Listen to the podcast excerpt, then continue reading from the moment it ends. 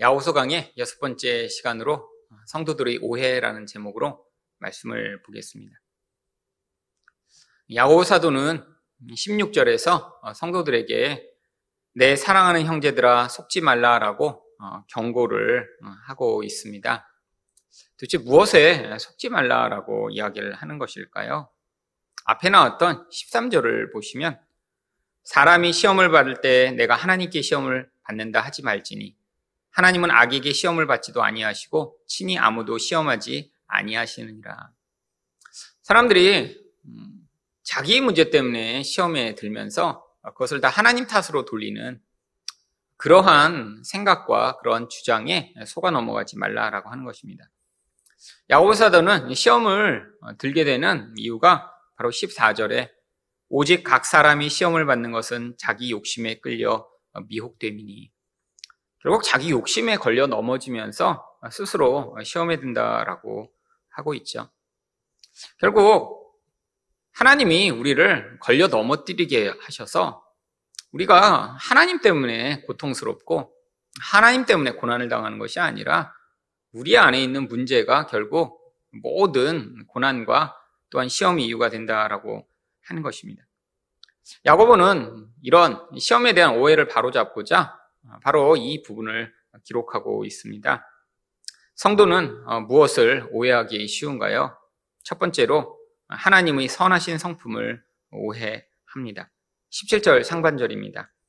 온갖 좋은 은사와 온전한 선물이 다 위로부터 빛들의 아버지께로부터 내려오나니 사람들이 하나님이 나를 이렇게 시험하셔서 내가 지금 이렇게 힘들고 고통스럽다라고 생각하는 그러한 생각의 배후에는 하나님은 뭔가 문제가 있는 그런 분이시라는 전제가 있는 것입니다. 우리를 힘들게 하고 괴롭히고 어쩌면 괴팍한 힘을 가진 할아버지 같은 그런 존재예요. 근데 지금 야고보는 그러한 생각이 사람들이 오해라고 지금 가르치고 있는 것입니다. 하나님은 어떤 분이세요? 온갖 좋은 은사와 온전한 선물을 주시는 어, 분이십니다.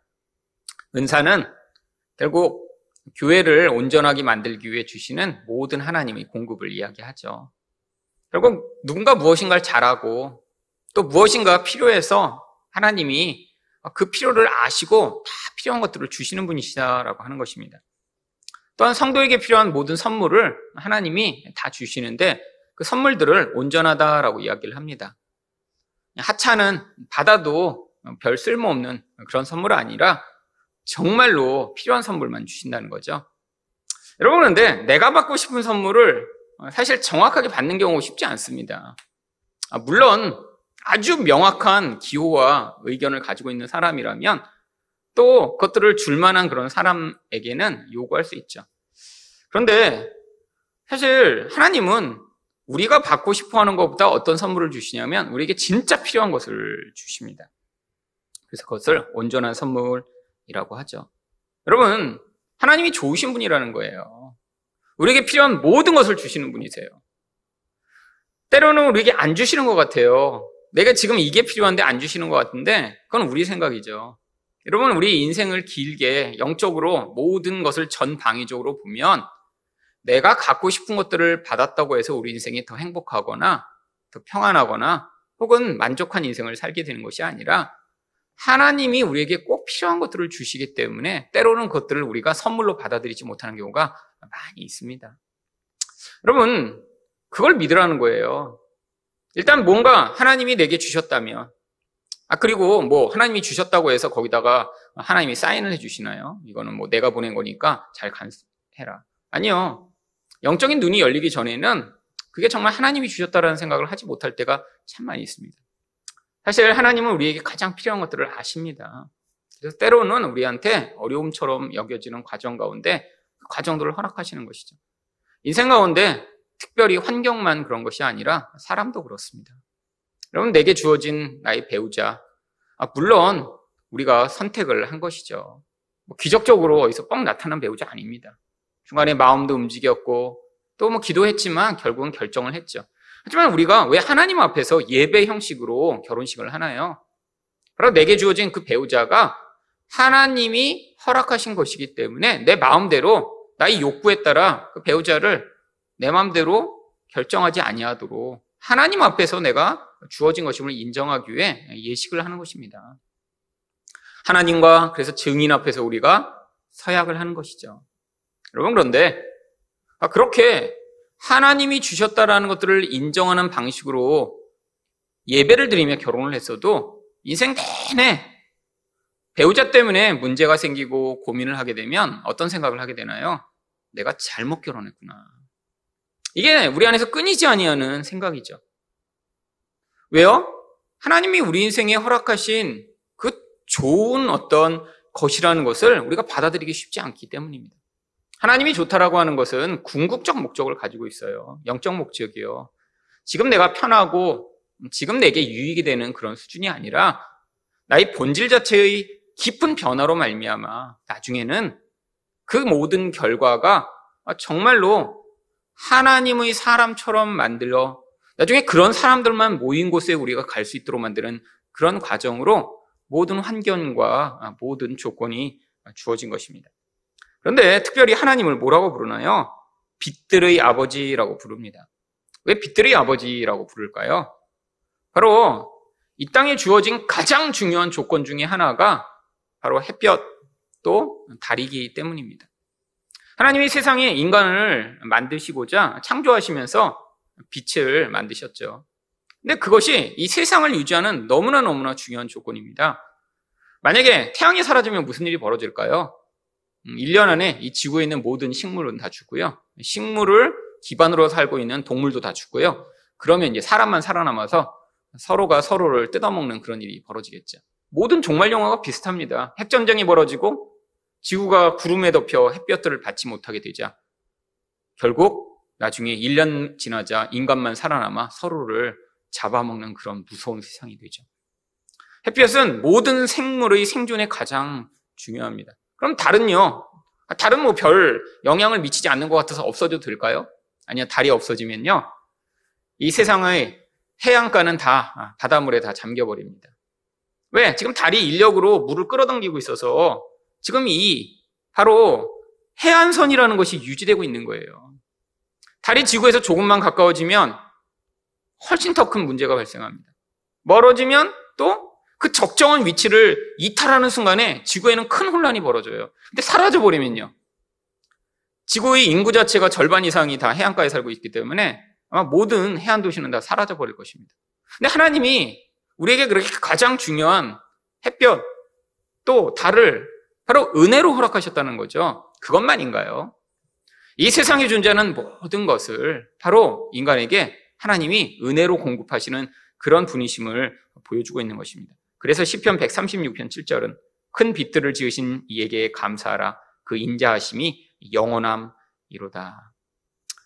바로 하나님이 이렇게 우리에게 꼭 필요한 모든 것들을 주셨다라고 찬양하며 우리 하나님의 그 인자하심을 노래하라라고 하는 것이죠.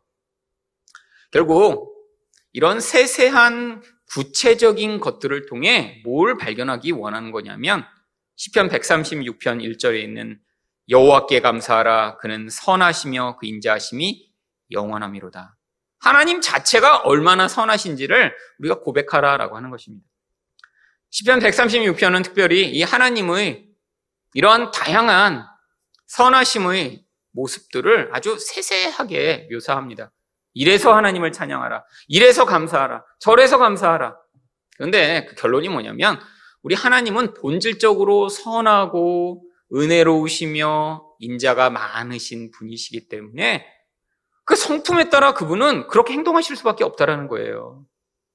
근데 그 하나님이 행하시는 그 모든 것들이 결국 우리가 경험하고 나면 그 끝을 다 알게 되면 그 하나님을 찬양할 수밖에 없다라고 하는 것이죠. 그래서 미리 알지 못하는 자들도 그 찬양을 배워가며 하나님이 이러십니다라고 끊임없이 우리의 이성과 상황과 반대되는 일이 벌어질자라도 그 하나님을 그렇게 찬양하도록 가르치고 있는 것입니다. 여러분 인생 가운데 하나님은 우리에게 정말 선한 것을 주시기 원하세요. 하지만 우리가 하나님 때문에 실망하거나 혹은 좌절하거나 또한 마음 가운데 신앙이 문제를 겪는 대부분의 경우는 내가 원하는 나의 욕망이 채워지지 않아서 그것 때문에 하나님이 지금 나를 싫어하시거나 미워하시거나 혹은 아니 하나님 자체가 뭔가 이상한 괴팍한 분이라고 생각하는 이 잘못된 신앙으로 말미암는 경우가 많이 있습니다. 여러분 세상에서 우리가 당하는 많은 예측할 수 없는 어떤 상황들이 존재하겠죠. 근데 그게 꼭 하나님이 행하신 것인가요? 아니 꼭 마귀가 개입해야 그런 일이 벌어지는 것인가요? 아, 물론 때로는 하나님이 어떠한 내가 예측하지 못하는 상황들이 벌어질 수 있도록 행하시는 경우도 굉장히 많이 있습니다. 그 이유들을 찾아 나가며 그 안에서 무엇인가 아니 그것이 직접 하나님이 행하신 것이 아니더라도 어떤 것들을 결정해 나가는 것 그게 영적 지혜겠죠. 여러분 인생에서 좋은 일이 일어나서 우리가 성장하는 경우 물론 있습니다. 사랑을 받아서 성장하고 또 축복을 받아서 거기서 어떤 종류의 은혜를 경험하는 일이 있죠. 하지만 제 인생 가운데 정말 누군가 나를 아주 많이 사랑해주고 누군가 나한테 아주 좋은 것을 줘서 그래서 성장한 경우는 아주 일부분입니다. 인생의 진짜 성장은 소위 말하면 고통이라는 과정을 통해서 성장했죠. 왜요? 뭐가 고통이었나요? 나의 욕심이 이루어지지 않아. 내가 두려워하는 일들이 자꾸 이루어지니까 그것 때문에 끊임없이 고통했다고 생각했는데. 근데 하나님은 그 과정을 통해 정말로 내 본질 안에서 그 모든 욕심과 두려움에 매우 살아가는 그 자리로부터 성장케 하시는 은혜를 베푸셨던 것입니다. 그래서 17절 하반절은 이렇게 이야기합니다. 그는 변함도 없으시고 회전하는 그림자도 없으시니라. 이 얘기가 왜 나오냐면 햇빛 얘기가 나와서 그래요. 여러분, 이 태양이라는 존재는 어떤가요? 물론 태양은 그대로 있는데 지구가 그 주변을 돕니다. 옛날에는 태양이 돈다고 생각했죠. 근데 왜 태양이 돈다고 생각을 했을까요? 낮과 밤이 계속 바뀌니까요. 근데 이제 이제 알고 보니까 지구가 돕니다. 별들은 다 돌아요. 그러니까 무슨 일이 벌어지나요? 돌면 결국에는 낮이 됐다 밤이 됐다 일정하지가 않아요. 달도 마찬가지고 태양도 마찬가지고 서로 공전과 자전들을 하면서 계속 영향력이 주고받습니다. 여러분 근데 하나님은 그렇지 않으시다는 거예요. 하나님이 만들어 놓으신 그런 완벽한 것처럼 보이는 그런 별들도 아니 어떤 흐름에 따라서 그 영향력을 주고받고 더 강하게 줬다 약하게 줬다. 아니 지구에도 그 태양이 뜨겁게 비치는 곳은 덥고 그 태양이 잘 안 비치는 곳은 추운 이러한 차별성이 존재하지만 우리 하나님에게는 그런 게 존재하시지 않는다라는 것이죠. 왜요? 하나님 자체가 완전한 분이시라 그림자도 없고 늘 우리를 향해 그 좋은 것을 베푸실 수 있는 변함없는 하나님이심을 가르치시기 위해 그가 회전하는 그림자도 없다라고 이야기를 하고 있는 것입니다. 여러분 어떤 상황이 있어도 우리 하나님이 그 상황을 통해 우리에게 가장 좋은 것을 주신다는 것을 믿고 주제 그것이 무엇인가를 발견해 깨달으시는 여러분 되시기를 축원드립니다. 두 번째로 성도들은 무엇을 오해하기 쉬운가요? 하나님의 목적을 오해합니다. 18절 하반절입니다. 자기 뜻을 따라 진리의 말씀으로 우리를 낳으셨느니라. 하나님은 우리를 낳으셨대요. 앞에서는 욕심이 뭘 낳아요? 사망을 낳습니다. 근데 그 똑같은 구절을 가지고 온 거예요. 우리라는 존재는 욕심으로 말미암아 죽음에 이르는 존재가 아니라 하나님이 우리를 낳으셔서 새로운 존재, 생명을 우리에게 주시고자 하시는 것이죠. 그런데 하나님이 어떻게 나오셨냐면 자기 뜻을 따라 우리를 낳으셨대요. 계획이 있으셨다라는 것입니다. 그냥 우연히 우리가 생긴 존재가 아니라는 거예요. 어떤 말씀인가요? 에베소 1장 13절입니다. 그 안에서 너희도 진리의 말씀 곧 너희 구원의 복음을 듣고 그 안에서 또한 믿어 약속의 성령으로 인치심을 받았으니 결국 복음으로 말미암아 하나님이 우리를 낳으셨대요. 여러분 왜 복음인가요? 여러분 복음만이 바로 하나님이 우리의 모든 은혜로 우리를 구원하시는 분이시라는 것들을 가르치기 때문이죠. 세상의 다른 모든 종교는 인간이 무엇인가를 해서 어떤 기준에 이르지 못하면 구원에 이르지 못합니다. 근데 기독교만 은혜라는 바로 타 종교에는 없는 그 복음의 은혜가 있어요. 우리가 죄인이어도 하나님이 우리를 향해 그 놀라운 은혜를 베푸심으로 우리를 구원하십니다. 그런데 이렇게 하나님이 낳으셔서 결국 우리가 어떤 존재가 되냐면 18절 상반절입니다. 그가 그 피조물 중에 우리로 한 첫 열매가 되게 하시려고. 우리로 첫 열매가 되게 하신대요. 여러분, 위에서 나왔는데 열매가 된다. 여기서는 또 씨를 심어 그 씨가 어떻게 어, 열매로 나타나게 되는지의 비유를 가지고 오는 것입니다. 성경에서는 이런 식으로 영적 성장을 이야기하는 경우가 아주 많이 있습니다. 베드로전서 1장 23절을 보시면 너희가 거듭난 것은 썩어질 씨로 된 것이 아니요 썩지 아니할 씨로 된 것이니 살아 있고 항상 있는 하나님의 말씀으로 되었느니라. 결국 이렇게 열매를 맺게 되는 가장 중요한 것도 하나님의 말씀, 씨라고 하는 거예요. 여러분, 기독교는 철저히 말씀의 종교입니다. 물론 말씀에 따라 그 하나님에게 반응하는 기도라는 반응이 꼭 필요하고요. 또한 그 하나님께 고백하는 그 고백, 말씀대로 우리가 곡조를 붙여 찬양하는 찬양이 필요하죠. 결국 찬양도 기도와 말씀의 일부죠. 결국 그래서 말씀과 기도로 이루어진 것입니다. 근데 기도는 항상 무엇에 대한 반응이어야 돼요? 말씀에 대한 반응이어야 돼요. 그러니까 이 기독교의 본질, 성도가 성도다워지는 그 본질 안에 무엇이 있냐면 바로 바른 말씀을 듣는 것이 있는 것입니다. 이게 씨라고 하는 거예요. 근데 문제가 나쁜 씨가 심겨질 수 있죠. 그러면 어떻게 되나요? 잘못된 게 나오겠죠. 아니, 어디서 씨를 받아갖고 심었는데 뭔지 모르고 심었더니 아니, 거기서 뭐 토마토인 줄 알고 심었는데 나중에 자풀이 날 수도 있겠죠. 결국 하나님의 바른 생명의 말씀을 받으면 그것이 우리가 알지 못하는 새의 영향을 미쳐서 결국에는 어떤 드러난 결과가 나타나게 된다라고 하는 것이죠. 그래서 결국 이렇게 하나님으로부터 나온 그 생명의 씨앗이 있는 자는 결국 하나님이 반드시 어떤 열매를 맺게 하시며 우리를 그 자리로 이끄시기 때문에 결, 절대로 그 죄로 말미암는 사망으로 이룰 수 없다라고 이야기를 합니다. 그것이 바로 요한일서 3장 9절입니다. 하나님께로부터 난 자마다 죄를 짓지 아니하나니 이는 하나님의 씨가 그 속에 거함이요. 이 이야기는 예수 믿으면 다시는 죄를 짓지 않는다라고 하는 이야기가 아닙니다. 우리 안에 하나님이 주신 그 생명의 씨가 우리로 말미암아 어떤 영적 성장을 이루게 만드시면 바로 그새 사람은 이제 죄와 관계없는 열매 맺는 존재로 성장해 나간다라고 하는 뜻이죠. 근데 우리 안에 어떤 존재가 여전히 도사리고 있나요? 그 생명과 관계없는 옛사람이라는 존재가 도사리고 있으면서 아, 그것이 이런 죄된 속성과 모습을 드러낼 수는 있겠죠. 여러분, 근 열매가 무엇인가요? 특별히 우리를 첫 열매라고 부르는 이유가 첫 열매는 앞으로 나타날 다른 열매들이 무엇인가를 미리 보여줄 수 있는 그런 예시와 모델이 되는 것이기 때문입니다. 그래서 구약 성경에서는 하나님이 첫 열매를 바치라고 하셨어요. 네미야 10장 35절 보시면 해마다 우리 토지 수산의 만물과 이 만물이 첫 번째 열매입니다. 각종 과목의 첫 열매를 여호와의 전에 드리기로 하였고 아, 원래 레위기 율법 가운데 첫 열매를 바치라고 하나님 명령하셨습니다. 근데 왜 하나님이 이렇게 첫 번째 것을 바치라고 하셨을까요? 여러분 처음 것이라는 것은 나머지 전체를 대표하는 것입니다. 그리고 뒤에 뭐가 나올지를 아는 거예요. 여러분 만약에 아기가 나왔어요. 그러면 다음에도 같은 종류의 아기가 나오겠죠. 그러면 만약에 첫 번째는 뭐 아기가 나오는데 그 다음에 거기서 뭐 타조가 나오고 오리가 나오고 그럴 수 없잖아요. 강아지가 강아지를 낳았으면 그 다음에도 강아지가 나오겠죠. 근데 나무도 그렇습니다. 대표적으로 어떤 나무인지 모르고 길렀어요. 근데 나중에 열매가 싹 튼 다음에야 아 사과였네.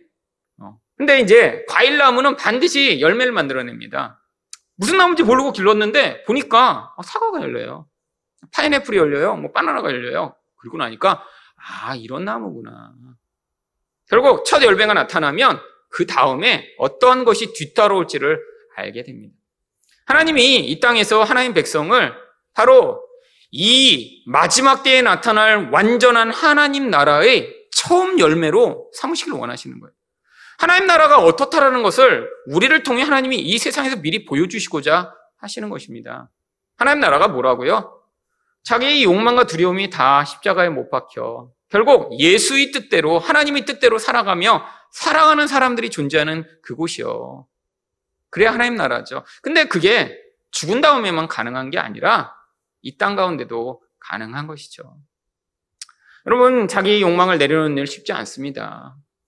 결국 우리는 가족이 모여도 서로 자기 이기심으로 반응하는 게 우리잖아요. 아니, 성도가 조금만 모여도 그 안에서 서로 서로 자기의 어떤 이기적 욕심과 자기 편리를 추구하는 모습들 아주 쉽게 봅니다.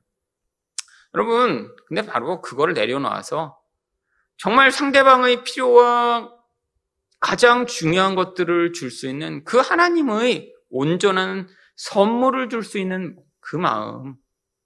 그래서 나의 희생으로 말미암아 다른 사람이 이익을 보고 성장하는 것이 그것이 나의 기쁨이 되는 그 수준. 그게 바로 이 땅에서 그 첫 열매를 누리는 삶입니다. 그래서 요한계시록 14장 4절은 우리들을 이렇게 이야기합니다. 이 사람들은 성도 이야기입니다. 여자와 더불어 더럽히지 아니하고 이 여자는 요한계시록이 이야기하는 음녀죠. 인간의 욕망을 영적으로 자극해 하나님 말고 다른 것들을 섬기게 만드는 그 세력. 그런데 그 세력에 더럽힘을 받지 아니하고 순결해요. 그래서 어린 양이 어디로 인도하든지 따라가는 자며 사랑 가운데에서 속량함을 받아 처음 익은 열매로 하나님과 어린 양에게 속한 자들이니. 여러분 열매는 반드시 그것들을 키운 농부가 있기 마련입니다. 하나님은 스스로 자신이 농부시라고 얘기를 해요. 결국 하나님이 얼마나 우리를 좋은 열매로 나타나기를 열망하고 기대하시는지 바로 그 열매를 통해 증명하게 될 것입니다.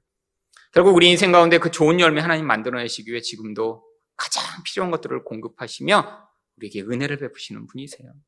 지금 당장은 결과가 드러나지 않지만 바로 그 복음의 말씀을 계속해서 듣고 시간이 흘러 그 안에서 욕망과 두려움을 벗어난 성도들로 지어가게 되면 지금은 그 씨앗이 눈에 보이지 않지만 결국 하나님을 기쁘시게 하는 그런 아름다운 열매를 하나님께 돌려드리는 여러분 되실 수 있을 것입니다. 이런 열매 많이 맺으시는 여러분 되시기를 예수 그리스도로 축원드립니다.